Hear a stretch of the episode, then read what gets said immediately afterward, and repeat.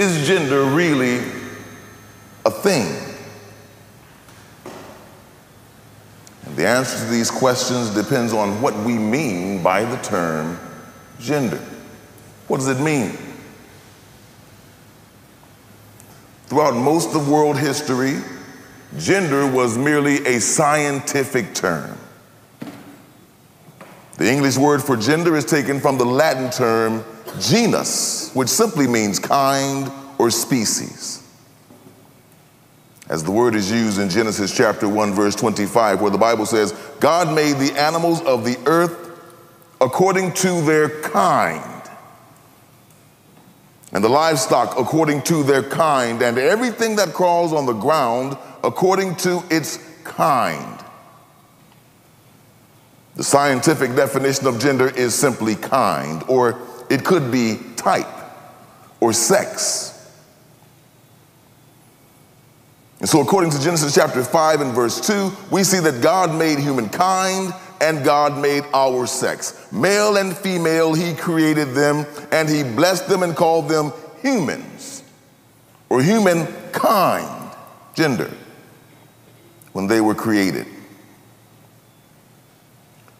God made our species and God made our sex. Male and female is our more technical biological designations. Humanity or humankind describes our species. It used to be not long ago that when you got an application, sometimes they would ask you for your sex, sometimes they would ask you for your gender, but both answers were the same male, I'm a male. Sex, M. Gender, M. That wasn't very long ago. Because what they were referring to was your scientific, biological gender. God made your sex, God made your scientific gender, but throughout Scripture, God does not refer to us as male and female. Instead, God calls us man and woman. And just to be thorough, we have to ask this question. Just to be thorough, I know we already know the answer, but I want to be as thorough as I can for those who may come across this video in the, in, in the future. The question is who named Adam man? And who called Eve woman? We all know the answer to the question, but it has to be explained. Genesis chapter 2 and verse 7, we learn that God called Adam man. Then the Lord God formed the man of the dust of the ground and breathed into his nostrils the breath of life, and the man became a living person. God gave Adam the designation of man. But who decided that Eve would be called woman? I know we're a Bible reading church. Who, who decided that Eve would be called woman? If there are any feminists in the house today, you will want to brace yourself for the answer. Because according to the book of Genesis, chapter 2, verse 23, it was Adam who called Eve woman. Let's read it together. Then the man said, At last, this is bone of my bones and flesh of my flesh. She shall be called woman because she was taken out of man. Whoa, man, taken out of man. Adam named the woman. I like to say that. God named Adam man, but Adam was responsible to decide what Eve should be called because she was taken from man. Every man in the house should feel real good about that fact. But if there are any male chauvinists in the house, maybe you don't want to poke your chest out too fast.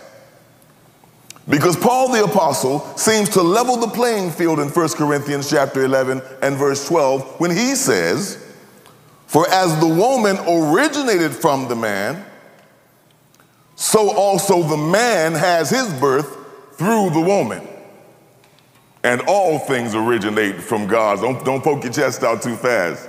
the playing field has been even and maybe, maybe not so even. Both the man and the woman originate from God. So while the first woman came from a man, every other human being after her has come from her own body. Wow. From the man's side came one person, woman. But from the woman's womb has come forth every human soul that exists in the world today and that has ever existed. That's amazing. And for anyone who might be keeping score, that means man, one. Women, 10 billion. Maybe the playing field isn't so even.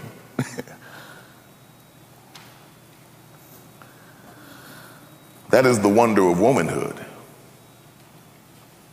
That is the majestic honor and privilege that God has bestowed on most of the female sex.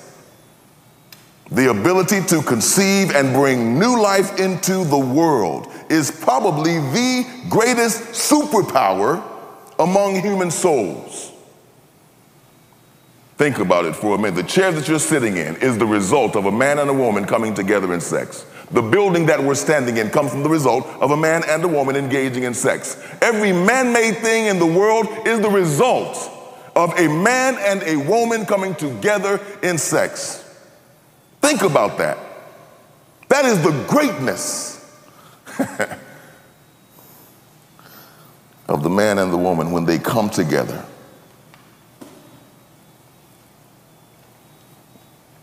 That is the wonder of womanhood. It even blew Adam's mind. Adam says in Genesis chapter 3 and verse 20, Now the man named his wife Eve because she was the mother of all the living. I don't like these debates where we're talking about who should be called woman and who should be called. These are not words you just throw around. These are not words you just inherit because of a feeling. These are sacred words. The mother of all living. This makes the woman a sacred sex.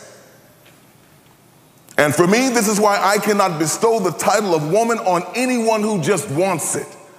It's not that cavalier of a thing. The title of man and the title of woman are divinely bestowed. And man does not have the power nor the authority to bestow these titles at will. They do not belong to us, they belong to God. God called Adam man, Adam called Eve woman. And so we've answered one part of the gender question Who made your biological gender, species, and sex? God made it. And believe it or not, this is how the word gender was understood all the way up until 1955. Up until 1955, gender always and only meant your species and your sex. That's all it ever meant. Until 1955. In 1955, John Money was a professor of sexology, sexology, believe it or not, at Johns Hopkins University. And he decided to use the term gender to describe the different characteristics between a man and a woman. It had never been used that way before. In other words, this whole gender movement is a fairly new thing, a new kid on the block. For thousands of years, we did not use gender in this way. This entire movement is a baby on the grand world stage. And some man, one man by himself, makes the decision that he is going to expand the definition of gender, not only to be scientific and verifiable, but sociological.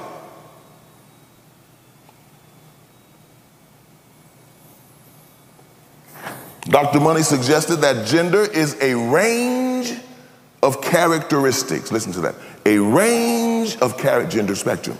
He's making the gender spectrum, 1955. It is a range, gender is a range of characteristics pertaining to femininity and masculinity and differentiating between the two. This is where things start to get a little confusing, a little tiring, and that's the only reason I gave you guys notes today, because I know this is confusing. It is very confusing, maybe even intentionally so. This is where things start to get confusing. God made our sex. God called Adam man. God called Eve, Adam called Eve woman. But who described man as masculine?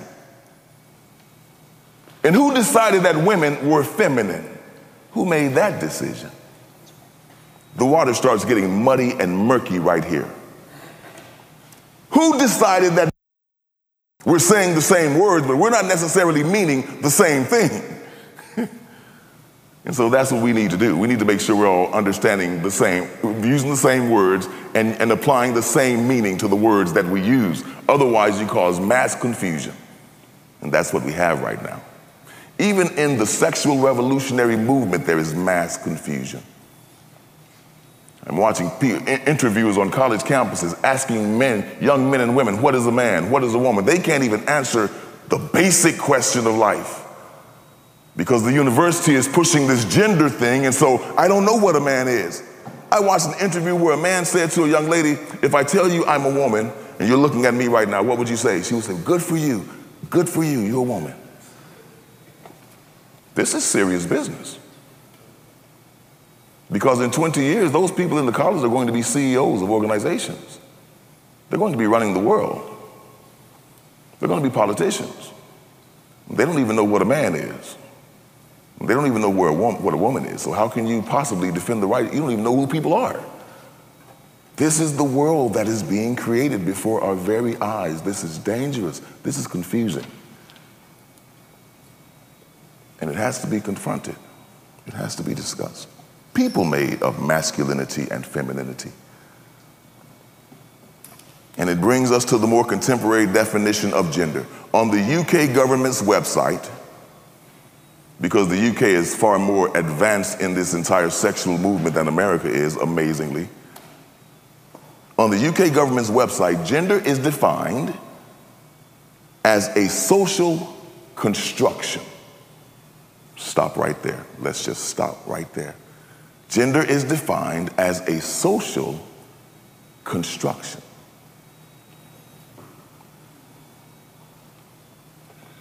And with these initial words, a social construction, this should let every Christian know that this, whatever they're about to say, does not apply to the believer.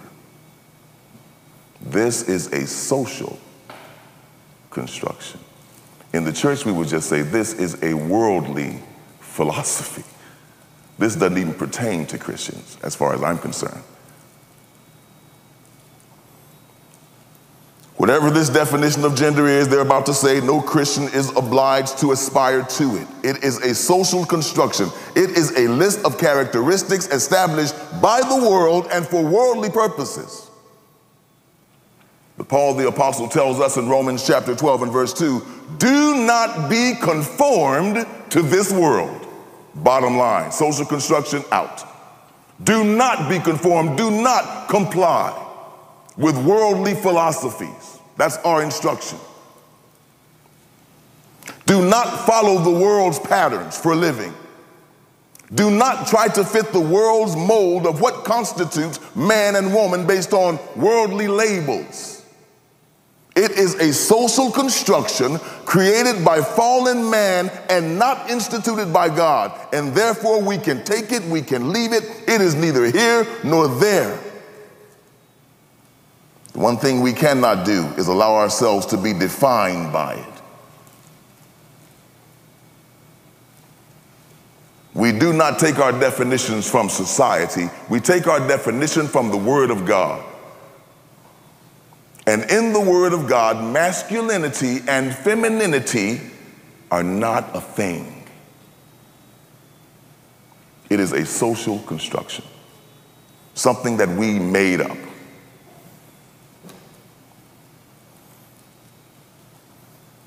Here's another definition of, of social gender. This comes from the Gender Innovations website. Their job is to help young men and young women transition. This is their role. Here's their definition of gender gender is shaped by social and cultural norms and expectations of behavior.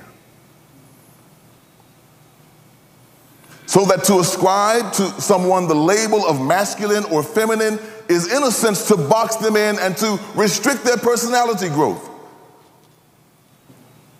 to confine them to worldly expectations, roles, and attributes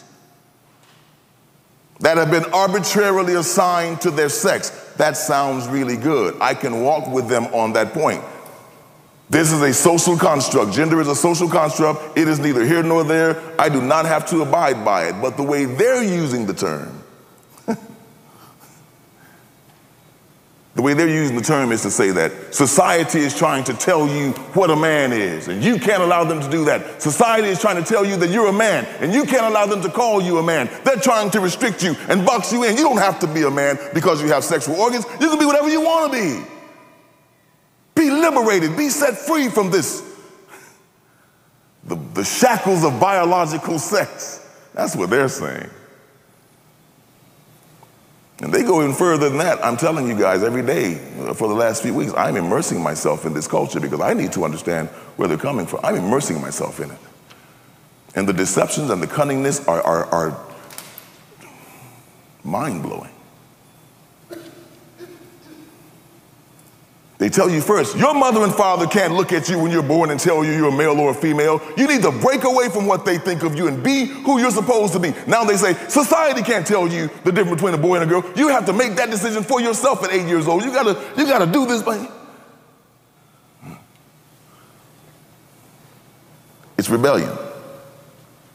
But at this point, it's not rebellion against God, it's just rebellion against society because I agree that society does not have the capability to tell me what a man is by, the, by his characteristics or by his behavior. I totally agree. But we're talking about social gender, and that's where it gets confusing. So we have to take scientific gender. I am a human and I am a male, and we put it over here. It is sacred. We're not going to discuss gender as sex. We're talking about social only. It is not up for debate. It is not up for negotiation. It is obvious by appearance alone. It's not up for debate. You can't change it.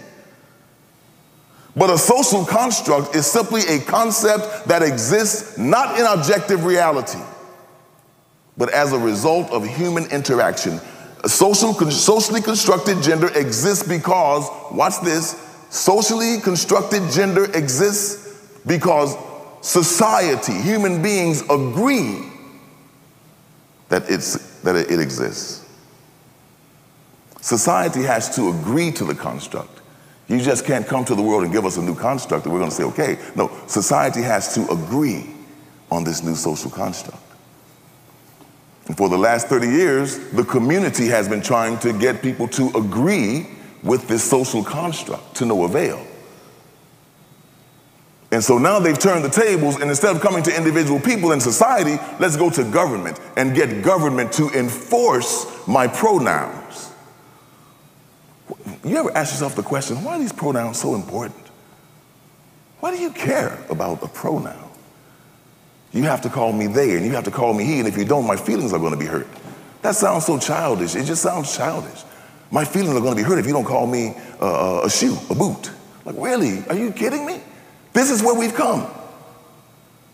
Why are pronouns so important? I'll tell you why pronouns are so important. Pronouns are important because for this societal construct to work, it must have society's agreement. And so if I can force you to start calling me she, and everybody has to obey these rules, I can force society's agreement. Without the agreement of society, the movement is going to fail. That's why they need participation from everybody in order to make this unreality a reality that only exists within society and has no objective reality to it. They want to reconstruct society. Here's the question Should the church care? I don't care. I don't care if you change, can reconstruct society. I don't belong to society. That's not the concern. The church's only concern is that when you start playing around with sacred words, we have to have a problem. We have to have a conversation because these words to you are just basic social words. To the church, these are theological and biblical words that we will not move from, period. We can't. We have no authority to. And let me say something to my young people today. Let me say something because this is, this is really interesting.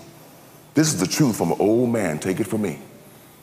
Anytime I need your affirmation for me to be who I am, maybe what I'm saying I am, I'm not.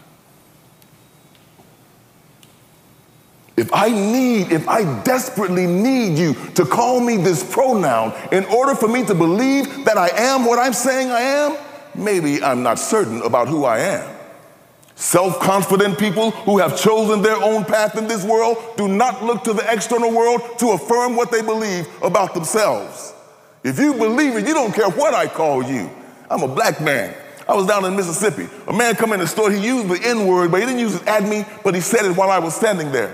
When he walked out, the, the, customer, the guy behind the counter apologized. I'm so sorry about using the N word.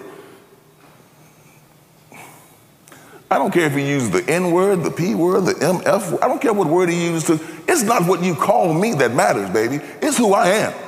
And I know who I am. so, as far as I'm concerned, he was talking to the wall. When you're confident in who you are, you're not looking for outside affirmation. You know who you are.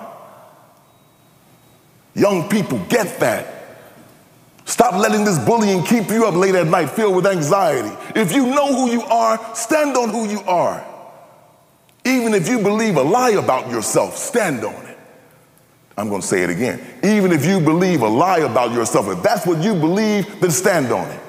Here's what Jesus said in the book of Revelation I would rather you be hot or cold. If you're lukewarm, I'll spit you out of my mouth.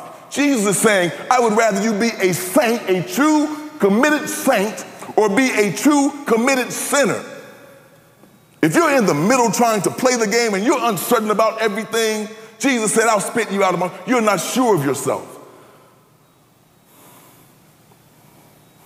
And asking me to say that pronoun proves to me that that movement, those people in that movement, most of them are not sure about the path that they are choosing, and they need my external affirmation they need to look at me and have me be their mirror to reflect back to them a positive affirmation about themselves. If you need that from society, you will surely fail.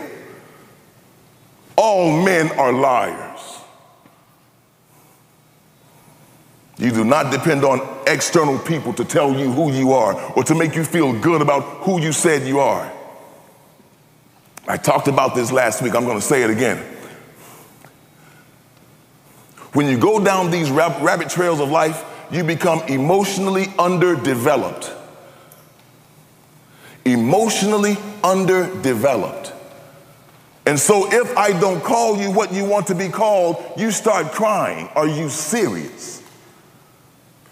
I'm hurt. Everybody just gets hurt now.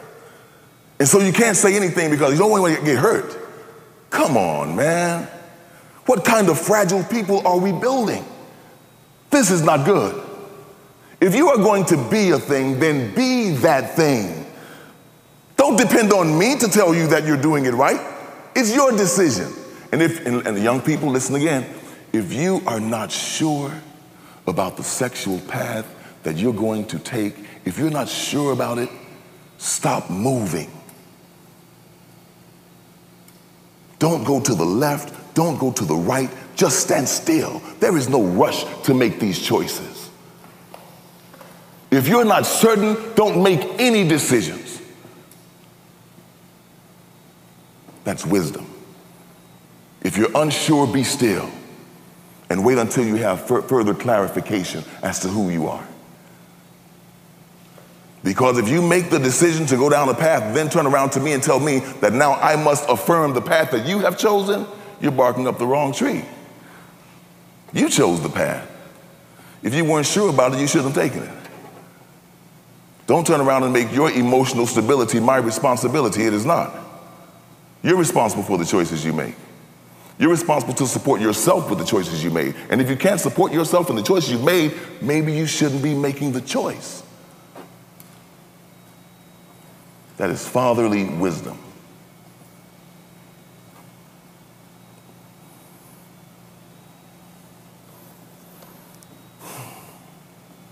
Here's the thing about social constructs social constructs evolve over time as more and more people buy in to the concept. Social buy in is not easy to achieve because people commit to adhering to some new social rule are also committing of their time and of their energy. And the, the question that society has with every new social reconstruction that comes along is what's in it for me? Here's the problem that the, the sexual movement is having. They're coming to the world with a list of demands of what you need to do to make me feel good about myself. And the world is saying, okay, what's in it for me? That's how society works. Society is not changing the rules because you feel bad. Society is only going to change the rules and restructure itself if it can see the benefit to the larger society, the benefit to the greater good. That's how social constructs work. So when a few people come to us telling us to change our entire grammatical system to, to, to uh, accommodate their personal needs, emotional needs, the world is saying, okay, now we can do that, but what's in it for us? And that's the arrogance of the movement. Because the movement turns around and say, there's nothing in it for you. But if you don't do it, I'm going to say you're a phobe and you hate me and everybody's going to cancel you. You're trying to change the social construct by threat, by intimidation, by coercion, and it will never work. For the last 30 years, the community has been making progress in society. In the late 80s and early 90s, I was a proponent of the gay rights bill. I stood on street corners for them. I supported the movement because I believe that every human being has a right to food and to shelter and to not be discriminated against. That is justice. I stood with them in that. I voted according to that.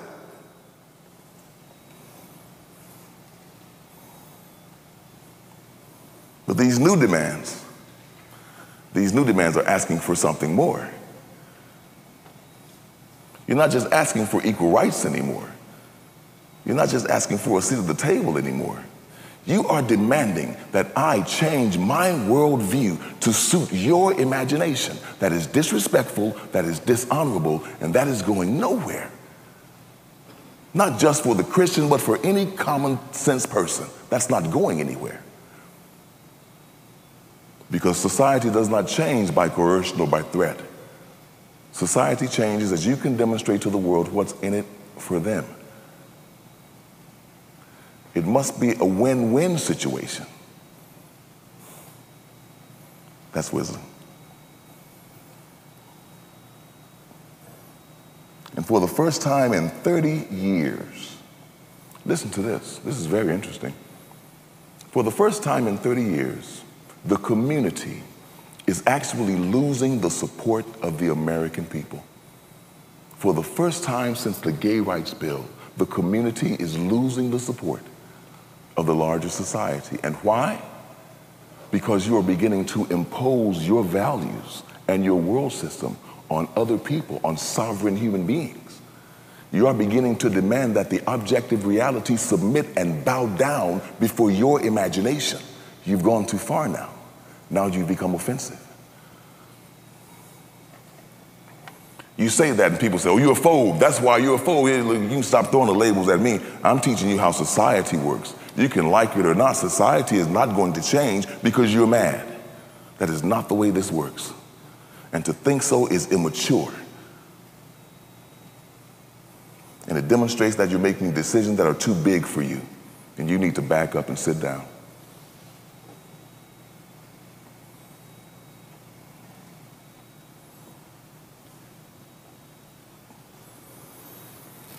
Underdeveloped people who don't know how society works, how society works, accusatory and demanding.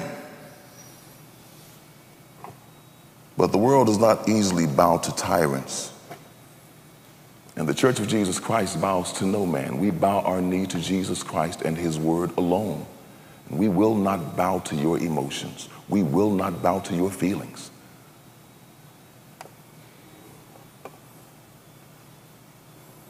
It is an ineffective strategy. And listen, so I'm, I'm reading a lot of stuff. I'm going to throw this out there because, because I talk about the community as if they're all like this. I've been reading a lot of things and looking at a lot of videos. And you know what I found? it is only a very small minority in the community who are pushing this agenda. Most of the people in the community are content to be who they are and have you mind your business and they mind theirs. I was listening to an old school community person who was gay back when gay wasn't cool, one of those people who fought for the gay rights bill. And she said, You know, I don't know what's, what's happened to this movement. If these people think they're going to push the world around into accepting their ideas, we're in for a whole lot of trouble. The community is going to suffer for this. She's right. The community is going to suffer for that. Because the old school people knew how to do it. They got, the, they got the gay rights bill passed without forcing anybody to do anything. They understood how society works. This new generation coming up doesn't understand how society works and doesn't have the patience to negotiate terms. They just want to make demands and everybody is to bow. But you are not God. And the world does not revolve around you or your sexuality. And quite frankly, you're spending too much time thinking about your sexuality anyway. There's much work to be done besides that. You put all your eggs in one basket. Only a fool does that. I'm coming straight down the course to be direct and to be clear about what we're talking about. I hope nobody minds. The world doesn't mind, actually, bending to the rules and the desires of the people. Because the world actually is just as lost as the community is. It's not because the world is too holy. It's not because the world is too righteous to participate in this ungodly sexual scheme. That's not what it is. The world is just as ungodly and the world is just as delusional as the community. What the world despises is the inconvenience of adhering to a pronoun and some gender rules. word of advice to the community if the community could simply simplify its philosophy and lessen their demands and demonstrate how society will benefit from their idea they can get the world's buy in. The world is just as evil as, as that. But even the world is reasonable. The people of God will never buy into this. The people of God should never buy into this. The people of God are bound to the truth of God's word. And any social construct that contradicts God's design and God's purpose must not gain traction in the church of Jesus Christ. It cannot gain traction in the church of Jesus Christ. So, gender is a social construction relating to behaviors and attitudes based on labels of masculinity and femininity.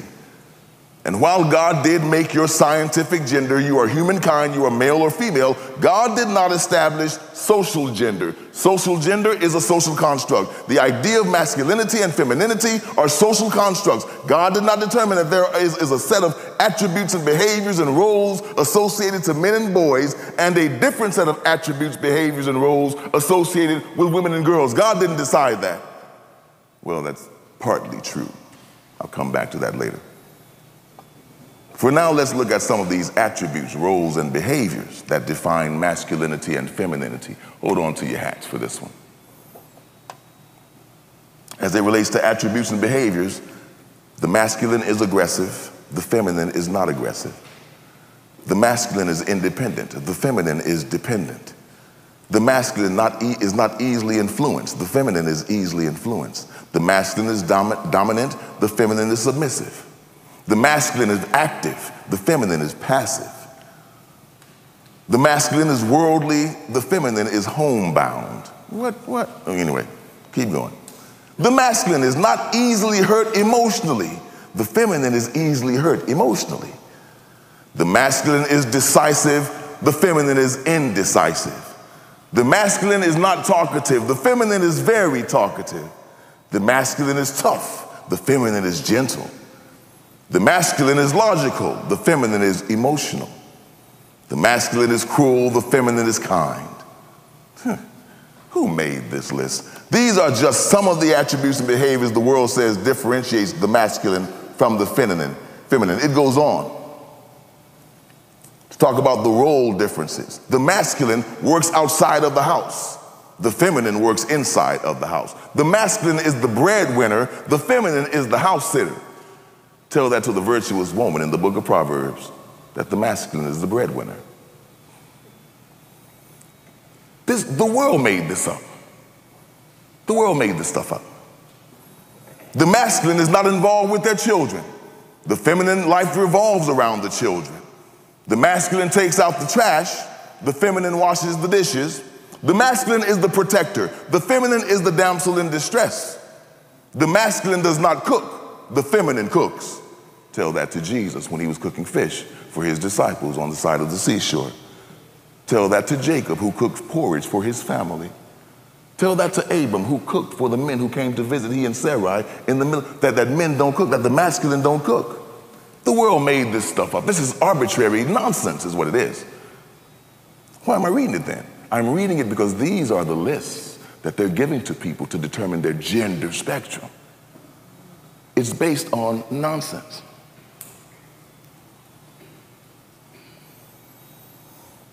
You got your body spray?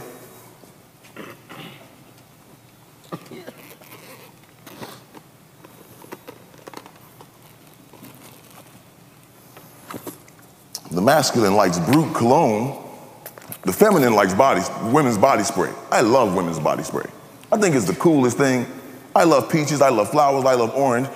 You come to me and tell me I'm feminine if you want to. I'm not masculine because of what, I, what cologne I wear. That's trivial. That's too shallow. That is entirely too small. I like my, my body spray too. Hmm. I use all of it. She has that fruity passion stuff. I love that fruity passion smell. The world doesn't tell me what it is to be masculine. I am man. And I do not look outside of myself for a reflection to tell me when I'm doing it right, because whatever I do is man. If I put on high heel shoes and start carrying a purse, I am a man. If the young lady turns her hat backwards, pulls her pants down, and shows male boxer shorts and Timberland boots, she's still a woman. Your sex is not defined by what you wear by what kind of cologne you wear. This is foolishness.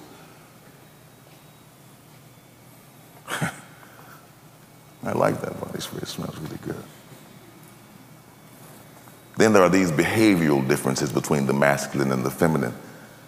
This, this is interesting. The masculine can take a joke, the feminine can't take a joke. That may be true, kind of. The masculine is violent. Listen, listen, listen. The masculine is violent. The feminine is playful. The masculine is very blunt and direct. The feminine is very respectful.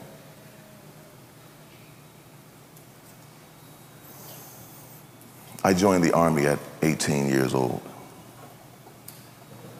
When I joined the army, I weighed 110 pounds soaking wet. I was a very small man with a very small frame. You wouldn't believe it now, but time, life goes on. Life goes on. I was very passive. I was rather timid. I like to read. I like to walk. I like to talk. I am in touch with my emotions. Had they given me some, spectrum back when I was 18 years old, they would have sworn, you're feminine. Maybe you need to have the surgery, boy. Foolishness. Masculinity and femininity can be learned. We're going to talk about that in a minute. I'm going to give you this example right now. Masculinity and femininity can be learned. They're not static things. I joined the Army at 18 years old. I was passive. I was compliant. I was submissive. One year later, I was willing to kill anything and anybody that moved. You can learn masculinity. You can learn femininity. Humans are adaptable, and we adapt according to the circumstances in which we find ourselves. You, can be taught how to be masculine. So a girl feels like she's a boy, and now she starts practicing how to act like a boy, how to walk like a boy, how to talk like a boy. She can do it. If we're looking at this definition of what masculine is, what she's going to do is overdo it because this is a lie. And that's why you see them always overdoing it. You see the man who says he's a woman, and he's more woman than any woman I ever met because he doesn't know what he's doing. And because he's looking at these lists, and these lists are telling him what a woman is. And so he's trying to be what this is saying. And women are looking and saying, huh? What, what are you doing? You're overdoing it because you don't know what you're doing.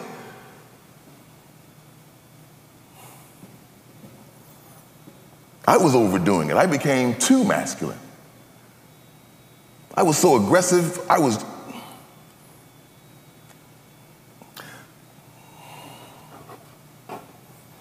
I jumped over a counter at a McDonald's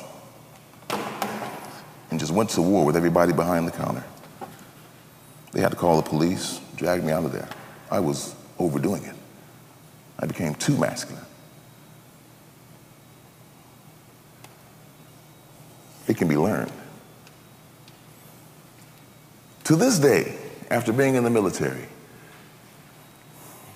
I wish Alex Higgs was here because Alex Higgs is, is, really deeper into it than I am. But when you're in the military, the military culture becomes you. And you become as masculine as masculine can be because they want to be able to call you when they want to kill people, just send you to kill people. And you have to be able to do this when you get triggered. And so they train you this way.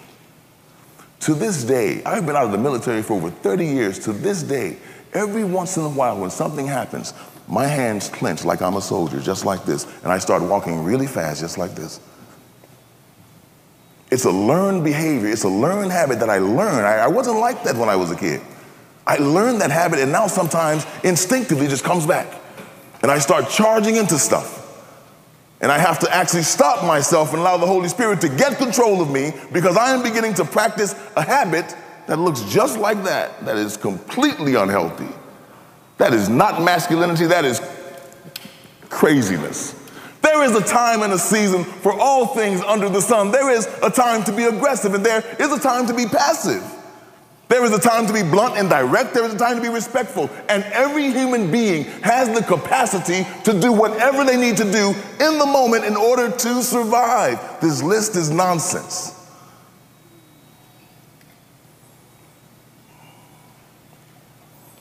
My mother, my mother raised eight boys on the south side of Chicago, mostly with no man in the house. My mother could give you a shoulder massage that made you feel so comfortable. My mother could speak into your ear words of confidence and empowerment that were just so amazing. And that same mother walked the streets at night with her 38 pistol in her hand like a gangster. Was she masculine? Was she feminine? My mother was all woman. But she adapted to the situation to become what she needed to be in order to survive and raise a family. This list is nonsense. Not all women are passive. Do I even need to say that? Not all women are passive. And not all men are aggressive. So you give me a spectrum of all these arbitrary characteristics and have me pinpoint which one I am based on some arbitrary test that makes no real sense in the real world. Completely subjective always malleable, always transforming, never the same. If you give me the same gender spectrum test five days in a row, I guarantee you I will come out as five different genders. Based on what's going on in my life, based on the circumstances I'm facing today, based on whether I need to slap somebody or hug somebody. You can go get all kinds of different reactions from me. You can't base anything off of this nonsense. And people, why am I talking about it? People are using these texts to determine whether they're a boy or a girl. This shallow, silly thing is, people are using this stuff to determine whether they are male or female. is destructive. It's causing mass confusion. And it needs to stop. I have traveled the world.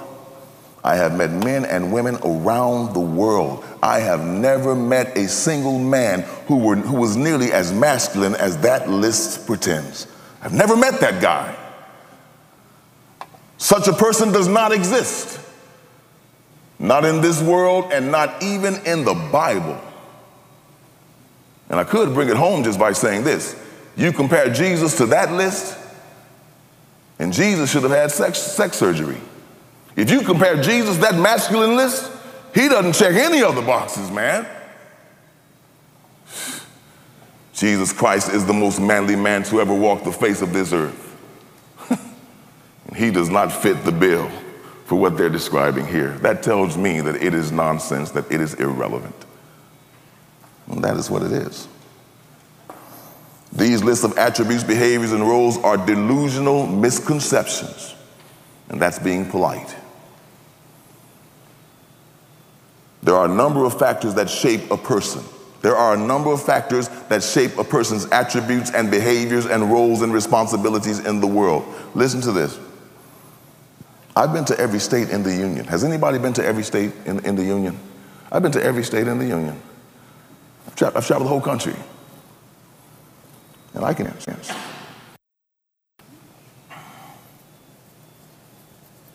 That a man in Texas looks different than a man in Michigan.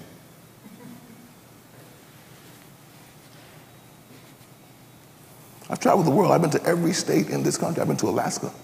I've been on little islands in Alaska. And I can tell you for, for sure that femininity in Alaska does not look like femininity in Hawaii.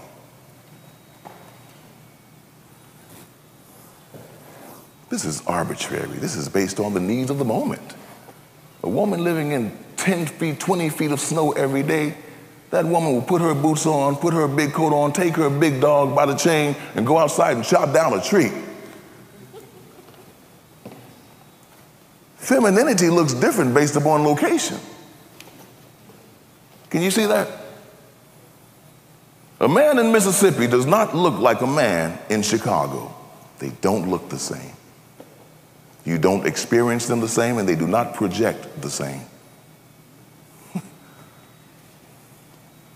I'll take it one step further. I was in Korea for two years.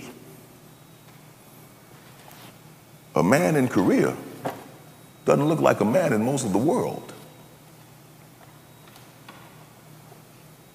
I lived with Koreans in my dorm room for two years. I know what a Korean man is. He does not look like most other men in the whole world. Men in Korea and women in Korea like to hold hands when they walk down the street. It is nothing to see two men in Korea walking down the street holding hands. And when you're from America, you see it and say, oh my goodness, this place is full of it. No, you find out real quick, they're manly men. They just have a deep connection to one another, to people. They have this deep sense of, of, of belonging with one another. It's very interesting. It's intriguing, even. The only person I've ever known like that is in the Bible. Who was it? Who was it? David. When Jonathan died, David said, Jonathan, my love for you was greater than the love of women. That brother loved himself some Jonathan. He was a manly man. And if you walked up to him and said, You love women, you must be feminine, he would have taken out his sword and left your head on the ground. You decide.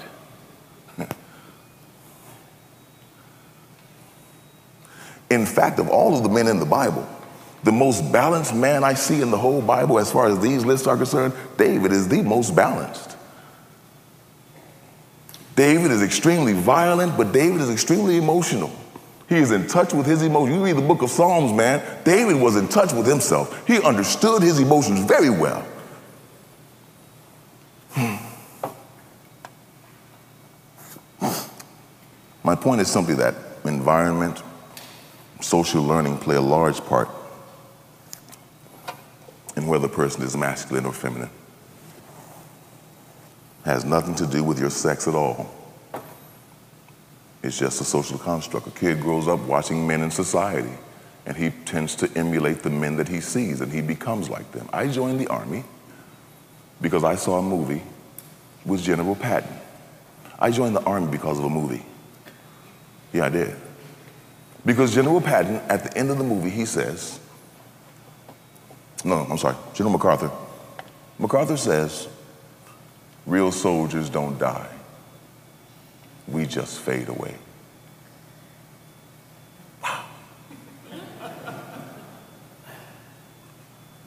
I went to the recruitment office the next morning. He blew my mind. That blew my mind. Real soldiers don't die, we just fade away. You can't kill us. We just fade away. For me, that was masculinity. That is manly right there. I'm going to be like that, God. You learn masculinity from the people that you admire, that you, you want to emulate them. It has nothing to, what I'm saying, it has nothing to do with your sex.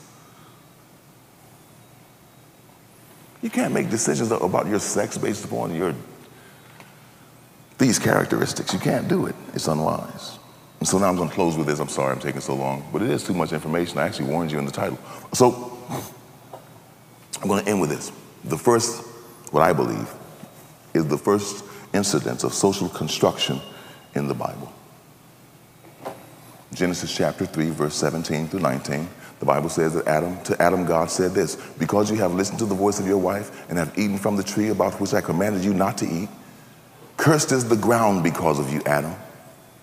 With hard labor you shall eat from the ground all the days of your life. Both thorns and thistles it shall grow for you. You shall eat the plants of the field, and by the sweat of your face you shall eat your bread until you return to the ground. That's God's punishment to Adam, the man. That is God's role assignment to Adam. You will do hard physical labor all the days of your life. You will be a farmer. You will plow the ground. You will work until you sweat. You will be a vegetarian. This is God's list of attributes, expectations, and roles for the first man. This was God's assigned role to Adam. That's all. And as far as Adam understood it, that is what a man is. That is what a man does. So when his boys come of age, Cain and Abel, I'm sure he told them the story. This is manhood. This is what manhood looks like. I'm tired, Daddy. Boy, be a man. I don't want to do this. No, I don't, I don't, this is not for me, Daddy. What do you mean? You're not. You're a man, aren't you? Yeah, I'm a man. Well, stop that crying and get to work. Don't waste your water on your, your forehead. Waste your water out of your eyes. Don't waste your water out of your eyes. Waste it off your forehead, boy. Go to work hands all. This is what it means to be a man. So his boys come of age. Adam tells the story. I got some bad news for you guys. We're under punishment. The man is under punishment from God. And I've trained you as best I can to obey his role assignments for your gender. And so you have to till the field and you have to sweat from your brow and you're going to be frustrated most of your life and always very tired and exhausted and crabby because you're out there in the hot sun all day. I'm sorry, sons, but it is what it is. That's what it looks like to be a man. He tells the story to both of his boys, I'm sure. But apparently they heard Mr. Adam differently. The Bible says in Genesis chapter 4, verse 1 the man had relations with his wife Eve, and she conceived and gave birth to Cain. And she said, I have obtained a male child with the help of the Lord. Thank you, Jesus. And again, it didn't say thank you, Jesus. I said thank you, Jesus. And again, she gave birth to his brother, Abel. Now, Abel was a keeper of the flocks. Wait a minute, wait a minute. That's not the punishment. That's not what it means to be a man. God didn't tell anybody keeping flocks. What are you doing, Abel? That's not the plan. Keeper of flocks. That's not what dad taught us, uh, uh, Abel. God didn't say that uh, to be a man is to keep flocks. That's not what men do, Abel. Men plow the field. Men work really hard. We do a whole lot of sweating. That's what it is to be a man. Well, maybe, maybe Abel wasn't a manly man then. because Abel decided he was going to keep flocks instead of plowing the ground. But Cain complied. Cain complied, and Cain came to fit the mold of his father Adam. He became the kind of man his father was. He became masculine by learning. The text says that he learned his role for manhood by watching his father. The, the text, I'm sorry. He learned his role of manhood by watching his father, and that's how most young people evolve into womanhood. That's how most young people evolve into manhood by watching their mother, by watching their father, by watching the prominent males and females in their community. That's how most young people come into their own. By watching men and women, by imit- imitating what they see.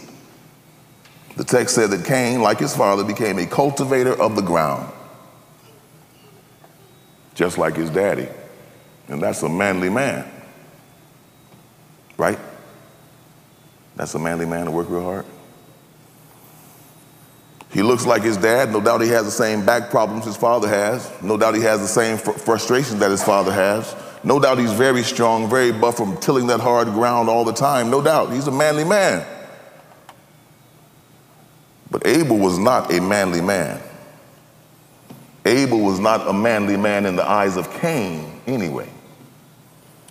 Abel spent his days and nights strolling around with the sheep whistling, singing songs, barely ever sweating. Abel was getting good night's sleep every night. Abel probably was creative, it probably was a little poetic because he spent so much time by himself, he had so much time to imagine. Probably wasn't very easily frustrated like his brother Cain, like his daddy Adam either. He was probably more gentle than them because you have to be gentle with sheep. So he was probably a little more timid than they were. On the gender spectrum, maybe Abel would have scored more feminine points than his brother Cain. And it came about in the course of time that Cain brought an offering to the Lord from the fruit of the ground. Here comes Cain now. Cain is obeying the rules his father laid out from him, for him, and he brings to God this offering, this sacrifice from the ground of all these fruit. I worked really hard. I sweated like you told me to. Here's, here's your reward, God. Here's my gift to you, the fruit of the ground that I've tilled. But my brother Abel is coming. He's not a manly man. He hasn't followed the masculine rules that they've been assigned, and so forgive him, Lord, for he's about to sin. Abel comes and Abel offers to the Lord the firstborn of the flock of their fat portions. And I can hear Cain in the background cracking up. You think God wants some meat? God said that a man was supposed to till the ground. You should have brought some vegetables. Now you're going to be in trouble because you are not a manly man. You are not a hard worker. You don't sweat from your brow like God said you should. You've been taking it easy, Abel. But listen what the text says. The Lord had regard for Abel and his offering, but for Cain and his offering, God had no regard the manly man who checked all of the right boxes, was rejected by God. Masculinity is a social construct that has no value to God or to the kingdom of God. And Cain turns around and murders his brother. Just like that masculinity list, he was too aggressive and he was too violent. Sounds just like something that kind of masculinity would do. But masculinity is not manhood. Masculinity has nothing to do with manhood. Masculinity is a social construct. And I'm going to end with this. As you go through the Bible, you find out that God really doesn't mind very much what characteristics or attributes the woman or the man really has. He doesn't really care. He took a woman and made her the general of Israel's army. Jacob was a cook. Pharaoh's baker was a man. He was a cook. Jesus cooked. Esau was the manly man, Jacob was the wimp. God chose Jacob. You read scripture and you find it over and over again. The manly man never succeeds. Samson was the bad boy. Gideon was a coward. Gideon won in the face of God. manly men don't mean anything to God. It is irrelevant. Because in God's economy, guess what? There is no such thing as a manly man.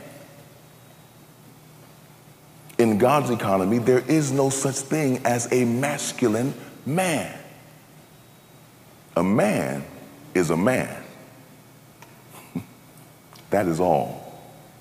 And so, as far as this church is concerned, as far as the body of Christ is concerned, that gender spectrum is just foolishness. And we pay it no regard because in God's economy, it means absolutely nothing. That's gender. Maybe you're sitting here right now thinking, Calvin, that was a really long explanation about gender. Man, where are you going with this? Next week, we're going to see where we're going. Because the world is going to take gender next week and, and they're going to form gender identity. And then we're going to see where the real problem lies. Next week, we ask the question, who made your gender identity? That's next week. Let's pray. Our Father and our God, well, my Father and my God, I thank you for the people being patient as I go through these complicated explanations.